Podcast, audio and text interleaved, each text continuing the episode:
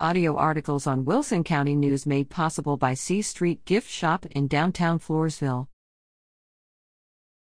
Retired school personnel set to meet next week.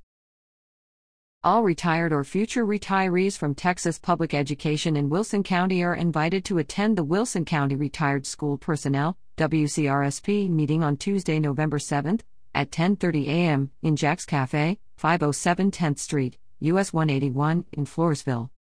Attendees will hear an informative presentation by a representative from Association Member Benefits Advisors, AMBA, who will then answer questions concerning available association benefits.